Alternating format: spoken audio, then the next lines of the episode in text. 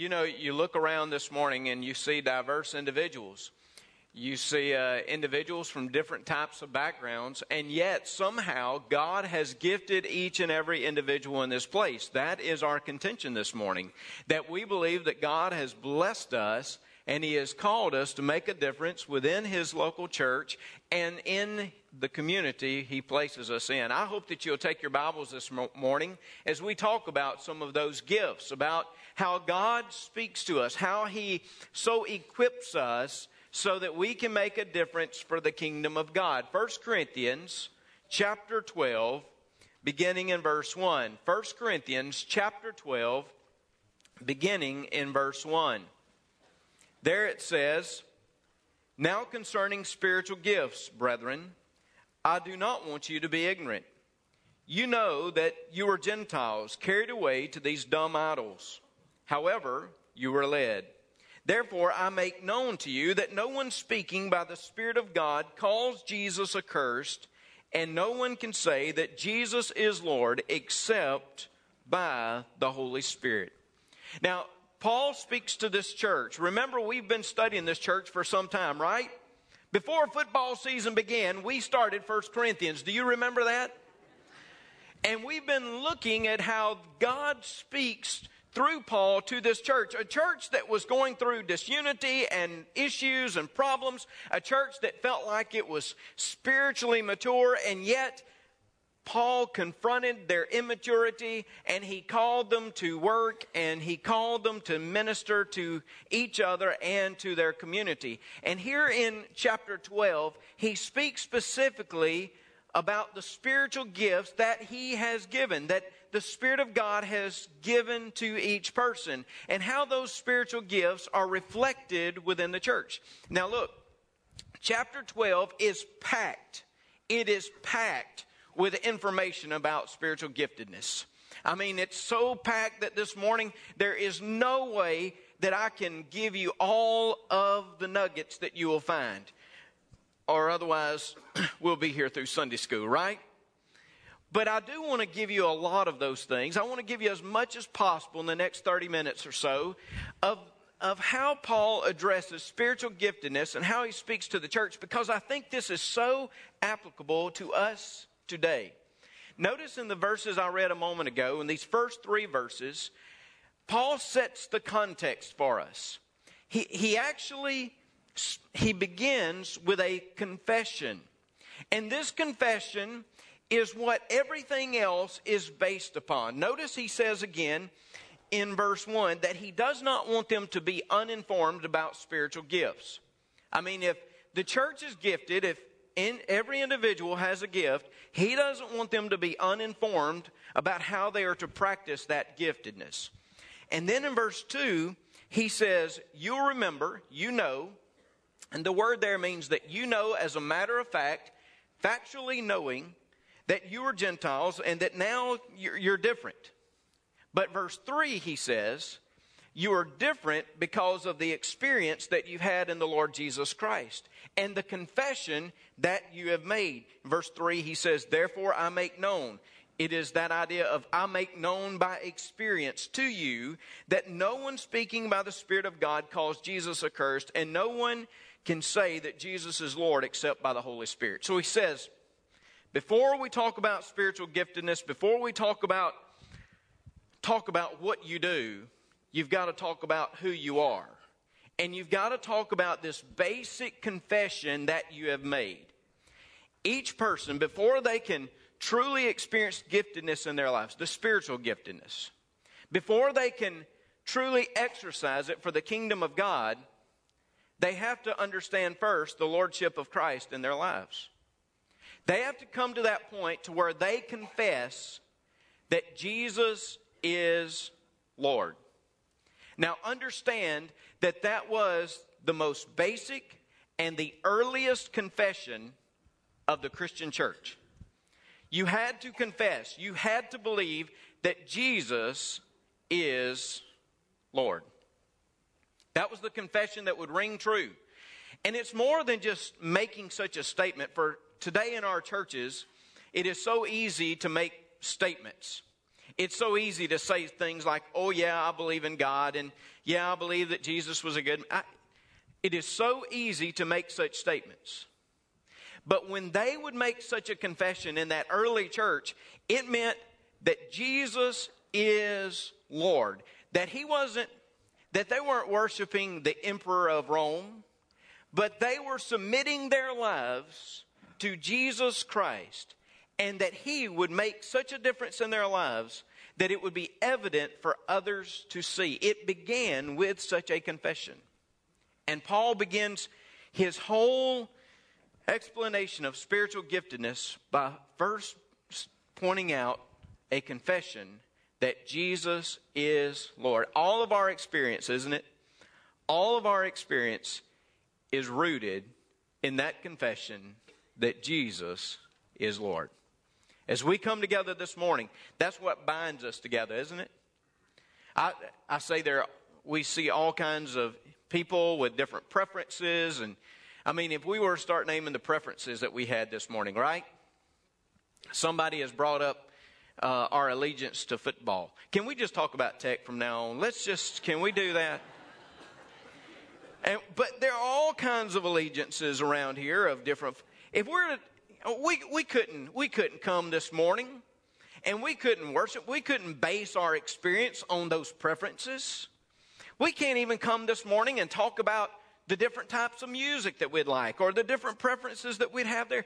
Those are not the things, in any case, that bind us together. What binds us together is the basic confession that Jesus is Lord. That is what binds us together as a people. And we have to begin there. And I, I'm, I so appreciate the Apostle Paul as he approaches spiritual giftedness that he says, don't forget that the only way that you could confess that is for the Holy Spirit first to work in your life and give you that conviction and give you such a heart. He says that's where you begin. Before you talk about how the Spirit has gifted you, you've got to think about how the Spirit has brought the gift of salvation to your heart and allowed you to make such a confession. And isn't that the greatest gift? Isn't that the greatest gift? that the Spirit worked in your life and He worked in mine to bring us to salvation. Yes, my friends, I believe in choice. I believe that we can say yes or no to God. I believe we can do that.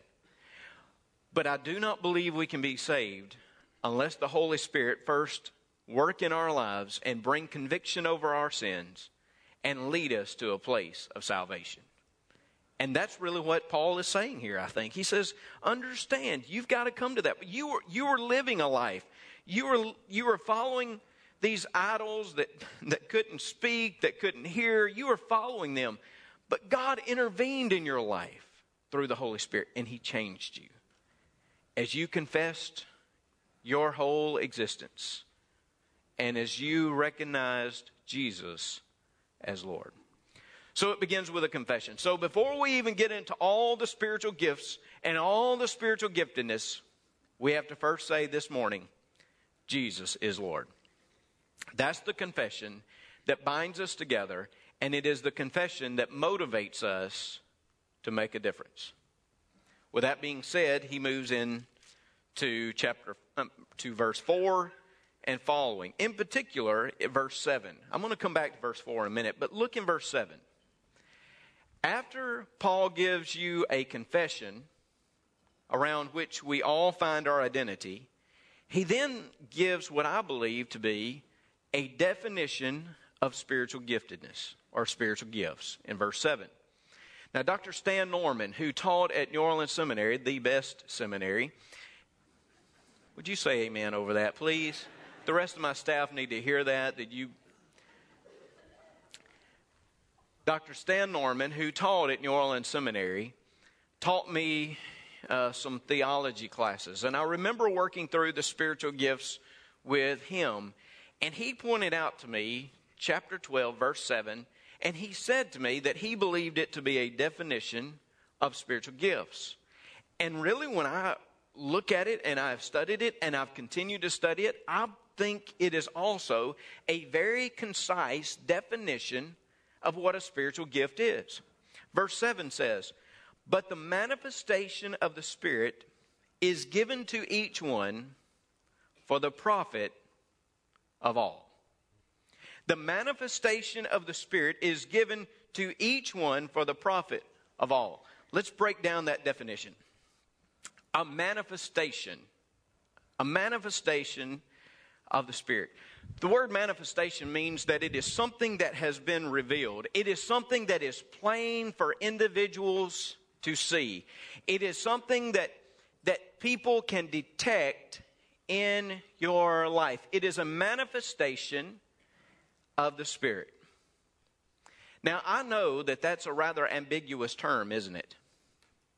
I mean, when you look at it, I brought out my little Greek manuscript and I looked in the back and I, I looked at some other areas, and that word for manifestation is so it is is so ambiguous. It's just like anything that has been that, that reveals the power of the Spirit in an individual's life. Now, I don't know if you're like me, but I like things to be a little more defined. Okay. I know that some of you are like that because you're engineers, right? You don't like to leave that ambiguity on the table. You like things to be very neat and classified.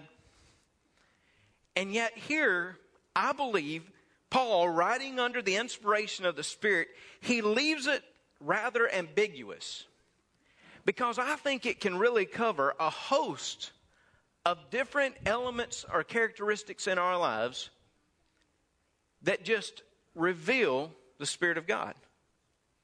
You know, when you go through the New Testament, for example, and you'll see different lists.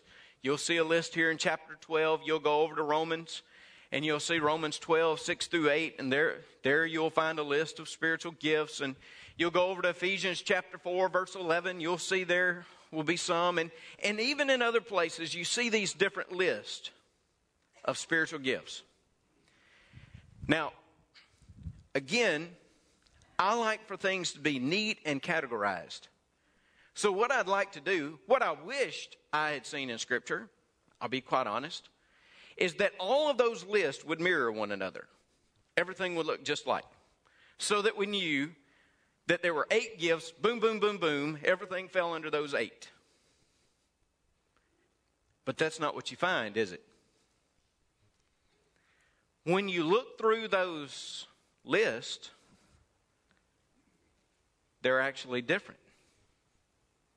Now, I know what you're thinking. No problem, no problem, Dr. Reggie. What we can do is we can take all of those lists and we can compile them together in one grand list, and then there we have the list of spiritual gifts. I know what you're thinking. And that's what we've done oftentimes. But I'm not even sure that's correct. Because I don't think there is one definite, specific list of spiritual gifts. I think that's the reason they're all different. And each list was not to be exhaustive, it was to be exemplary. There were just examples. Paul wasn't going to give you the whole list of spiritual gifts in, here in Corinthians. He was just saying, for example, this one and this one and this one. The lists are exemplary, not exhaustive. They are representative, they are not all inclusive. I think he left it that way, again, under the inspiration of the Holy Spirit, so that we would see that there are all kinds of gifts. You could never begin to formulate a list of all the spiritual gifts within the church. You just couldn't do that. Now, we can try to fit them into certain categories. And I know some of you are looking at me and saying, Oh, Dr. Reggie, you know, I took that spiritual inventory and there was only a certain group there, and now you're blowing, you're, you're blowing my mind and perspective out, out of the water because I thought I had figured it out and this was exactly what it was because Lifeway said this was what it was.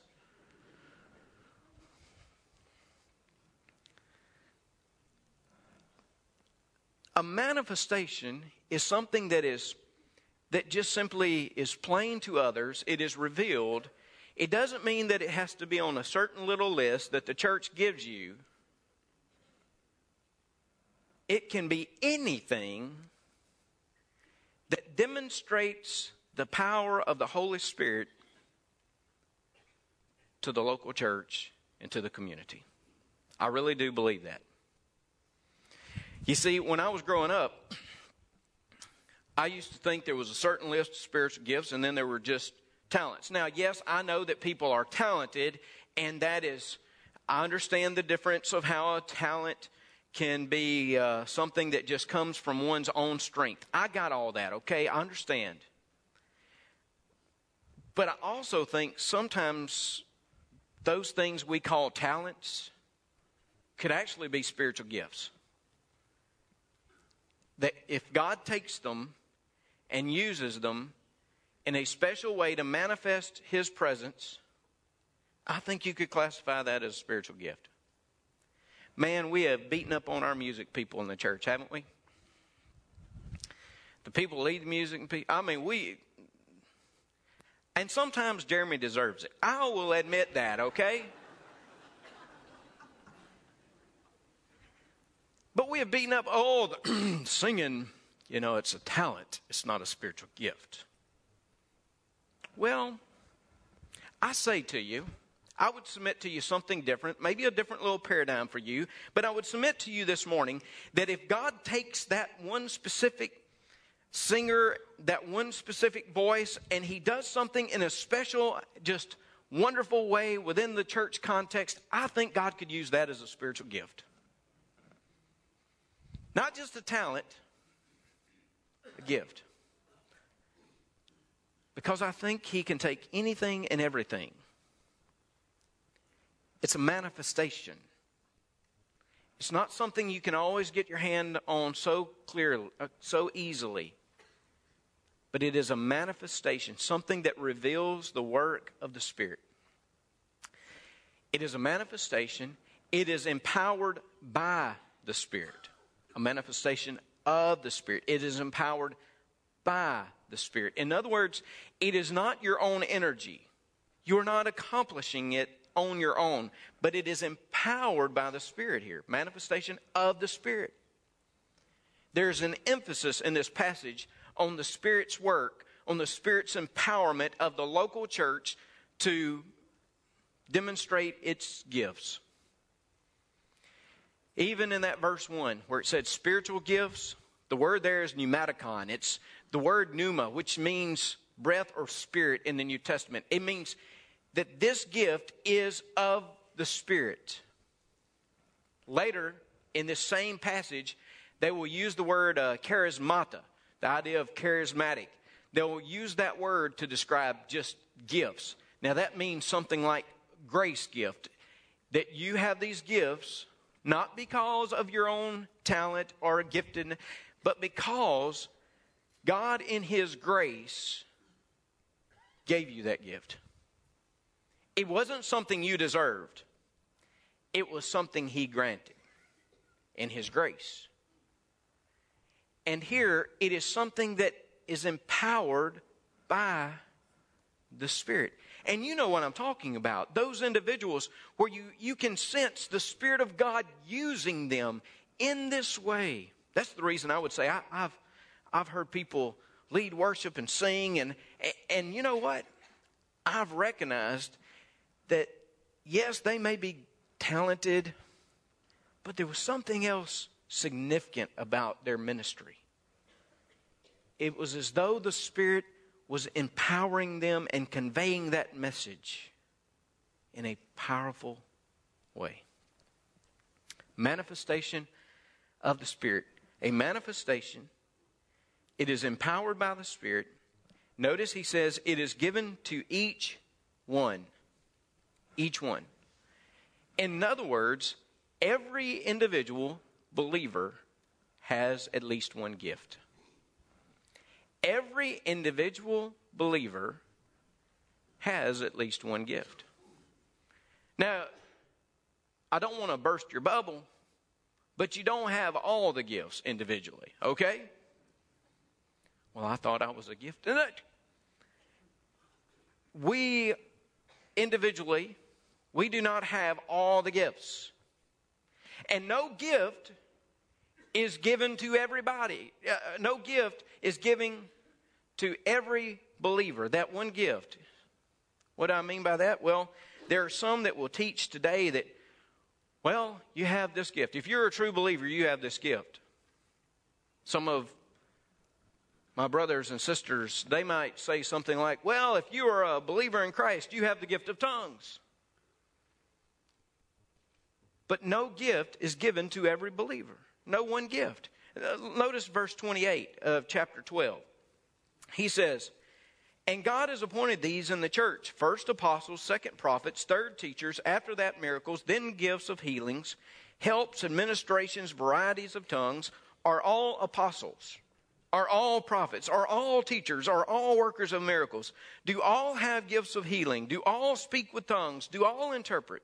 Understand, he asked these different questions, and they're rhetorical questions that demand the answer no.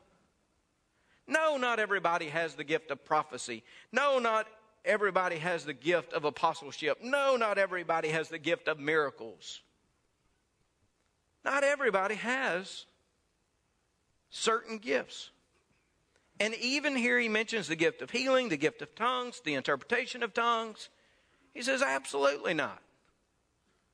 So, for those who would suggest that one gift has to be seen in every believer, I think they have missed this passage or they've not given significance to it. Because, yes, every one of us has at least one gift, verse 7, but there's not one gift that is evident among all believers.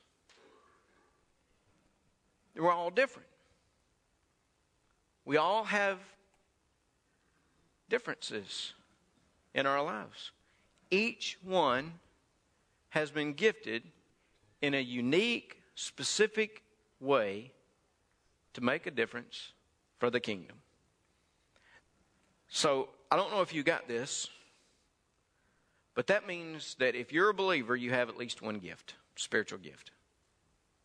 You could have more. Not all of them, but you could have more. You have at least one. Some of you probably could say, Brother Reggie, this is exactly what my gift is. Some of you know beyond a shadow of a doubt. Some of you are probably still kind of focusing and looking and saying, I'm trying to trying to figure it out a little bit. I would suggest to you, and I'll have to come back one day. Again, don't have enough time. Loy would be very aggravated with me if I got you out at 1020 today. But Loy, I hate to tell you, I'm not really sympathetic to LSU fans right now, so it really doesn't matter.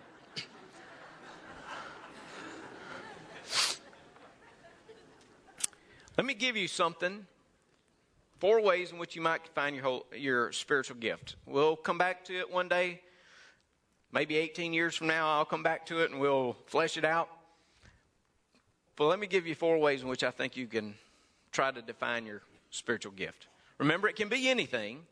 It's not just the miraculous, it can be natural, it can be a manifestation, it could be so many different things. So let me say this to you. One, pray. I know that sounds so preachy, but God says if we lack wisdom, we ought to ask Him. He's more than willing to give us wisdom. So pray. Say, God, I need help here. I need wisdom. Show me the gift that you have in my life and how you want to use it. Pray. Pray. Um, second, look. Look. Look at the local church. Look at its ministries. Now, I have to be careful here because I'm asking you to be a little bit critical of the local church. And when I lead you into that area of criticism, I'm afraid that it could boomerang on me. But let me at least say, be a little critical of the local church and say, which ministries really need some strengthening? Which ministries in the church needs a little bit of help and assistance? Because get this. If that area needs assistance, it may very be, well be you that should be practicing that spiritual gift to bring the strength that needs to be brought to that area. So look around at the local church. Maybe the reason that need is not being met is because you have been gifted and he wants God wants to call you to make a difference in that area. So look, I would say to you number 3, ask. Ask. Well, I thought you said in that first area to ask God. Well, yes, that's right. But here I would say to you ask other believers. Ask other believers. Haven't we said that we believe the Holy Spirit dwells in each believer? So if the Holy Spirit dwells in each believer, I, am a big, big proponent of this. That the church helps to confirm our spiritual giftedness. That people who are gifted, people who have the Holy Spirit living inside of them, that they can give you guidance and counsel. When I was when I surrendered to preach when I was 16 years of age, I remember afterwards so many people coming up and saying things like, "I knew you were going to be a preacher." Now I wanted to say, "Why didn't you tell me beforehand? You could have saved me some of this struggle." But it was like the church just confirmed that. So I would ask people, what do you see? How do you see God using me? What kind of gifts do you think? And be okay about it. It may not be the one that you thought you had or that you wanted. But listen as the Spirit of God uses other people in your life, other believers in your life, to help you define that. And then that fourth one, I'd say, try it. Try it. Try it. Now, I know it's P L A T, plat. That's just for me to remember. But maybe you can remember that. Pray, look, ask, try. Try. What will it hurt to just simply try something? See, a lot of folks, what they do is they um, they kind of sit not in a comfortable chair like this, usually the pew that you have, and uh, they say, you know what, I'm just going to sit here till God will show me what I'm supposed to do. Conviction just broke out across this congregation, I think. You know, when God shows me my spiritual gift, I will get up and do what I'm supposed to do. What's wrong with just trying? If you believe that God might be leading you to, to teach and there comes up a substitute moment, maybe don't go in full fledged, but if it's a, it's just, hey, I'm substitute today in my Sunday school class and they need one and and and I'll ask them, can I study and teach? And and just try it and and see does God bring a measure of effectiveness and fulfillment in what you're doing? And how do people respond? So I would just briefly give those to you that you want to pray and you want to look and you want to ask and you want to just try as God refines that spiritual giftedness. Now I'm not against spiritual inventories, but I say to you, I think God works on us and He refines us in so many different ways. And sometimes He doesn't make it that easy for us because He wants us to struggle with really our spiritual lives to see where we are and what He wants us to do. But God can use anything and everything. Finally, I would just say to you that as He gives this definition of spiritual gifts, He says, for the profit of all. Notice that the spiritual gift in particular should be used within the context of the local church. Now, when I say that, some of you are going to somehow isolate your spiritual giftedness just to these four walls, and that's not what I'm saying. I'm saying, though, that your spiritual gift, as it is expressed among your brothers and sisters in Christ, as it is brought out into the community, that it is a ministry of the local church. How are you building up the local church through your spiritual gift? Now, when I got married, we had all these things called showers. You, some of you know what I'm talking about. I was never invited to any of them, but we had these showers. And you signed up for a list and you hoped to have certain things. And I learned back then that there was something called China. And it was very pretty stuff. I mean, Leslie picked out a certain deal. It was beautiful. I thought this is awesome. So we got married. And uh, maybe a week, two, three later or something, I looked at Leslie and I said something like, Let's eat on the china tonight. And she said, No. And I said, Yeah, but we've been married now and we got all this stuff and I want to. Mm, no. Reggie, don't understand. You don't eat on china.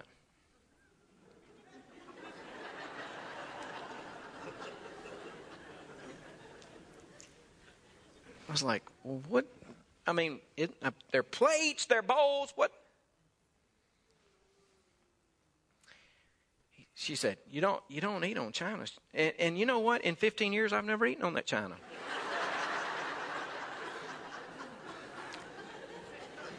Used to in Zachary, you at least would see it, you know, up. Now it's still up in the, I don't it's still up in the storage room, I think, from where we moved. I'm kind of like, what is the purpose of having china? If you can't eat on it, you give me a plate, I want to eat on it. But you know what I have found in our churches? We have a lot of china sitting on our pews, and they look good,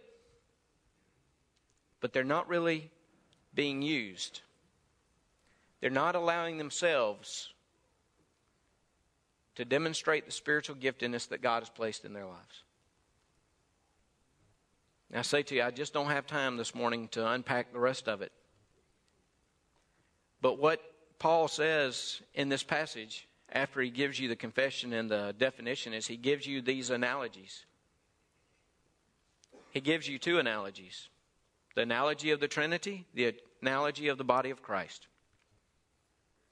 The analogy of the Trinity, the analogy of a human body. In verses 4 through 6, you'll see there where it talks about their diversities of gifts, but the same Spirit. Their differences of ministries, but the same Lord. Their diversities of activities, but it's the same God who works all in all. He says basically, we have all these different differences, uh, different things in our lives. We have differences in our lives. And yet, we're unified as a church because we want to make a difference. Just as God the Father, Son, and the Holy Spirit, right? Did you notice that? The same Spirit, the same Lord, who I would say Jesus. Remember, he just said Jesus is Lord.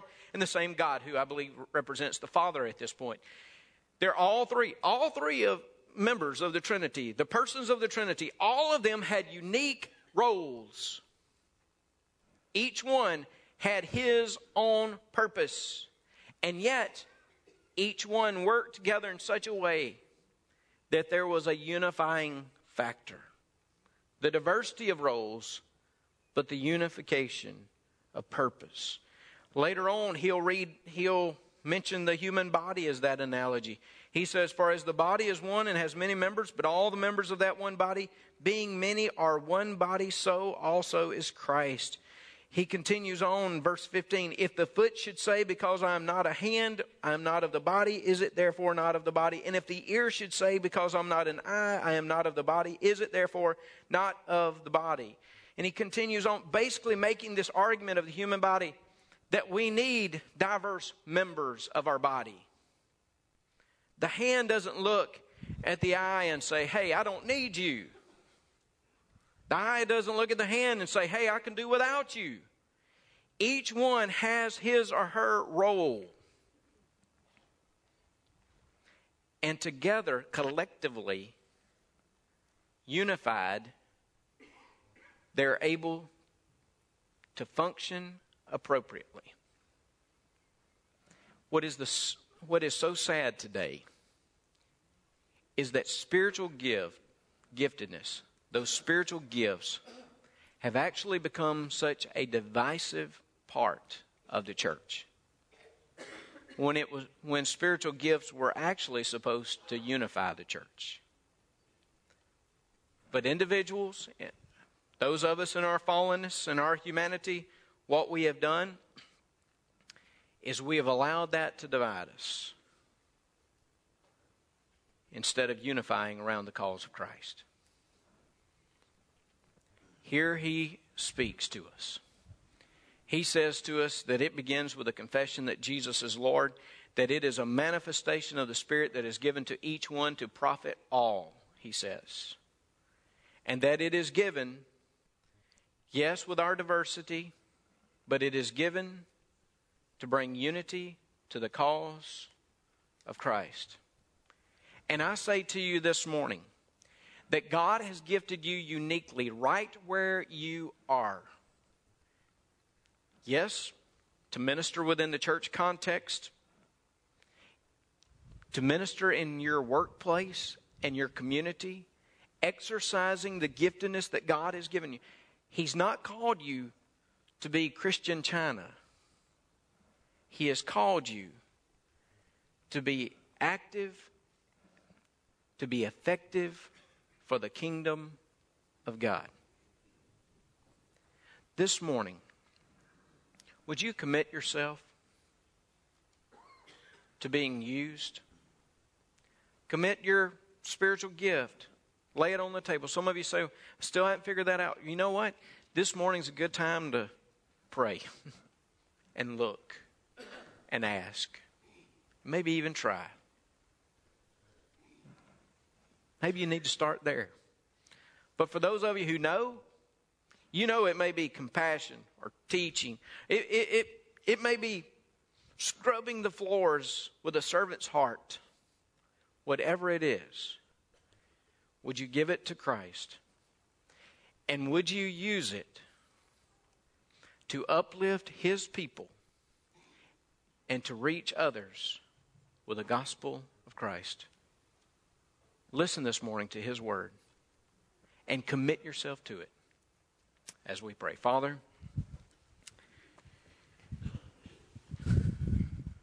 we bow this morning. And Lord, we are thankful for giving us better than what we deserve. God, for your grace, for the spiritual gifts that you have provided. And God, I pray for my brothers and sisters in Christ who are here. I pray that today you would encourage them, that you would inspire them, that you would call them forth. Lord, to exercise that gift that they have and make a difference for the kingdom. Lord, we pray that you'll just bless now this time of invitation. Help us to respond to your strength, to your voice, to your power. In Jesus' name.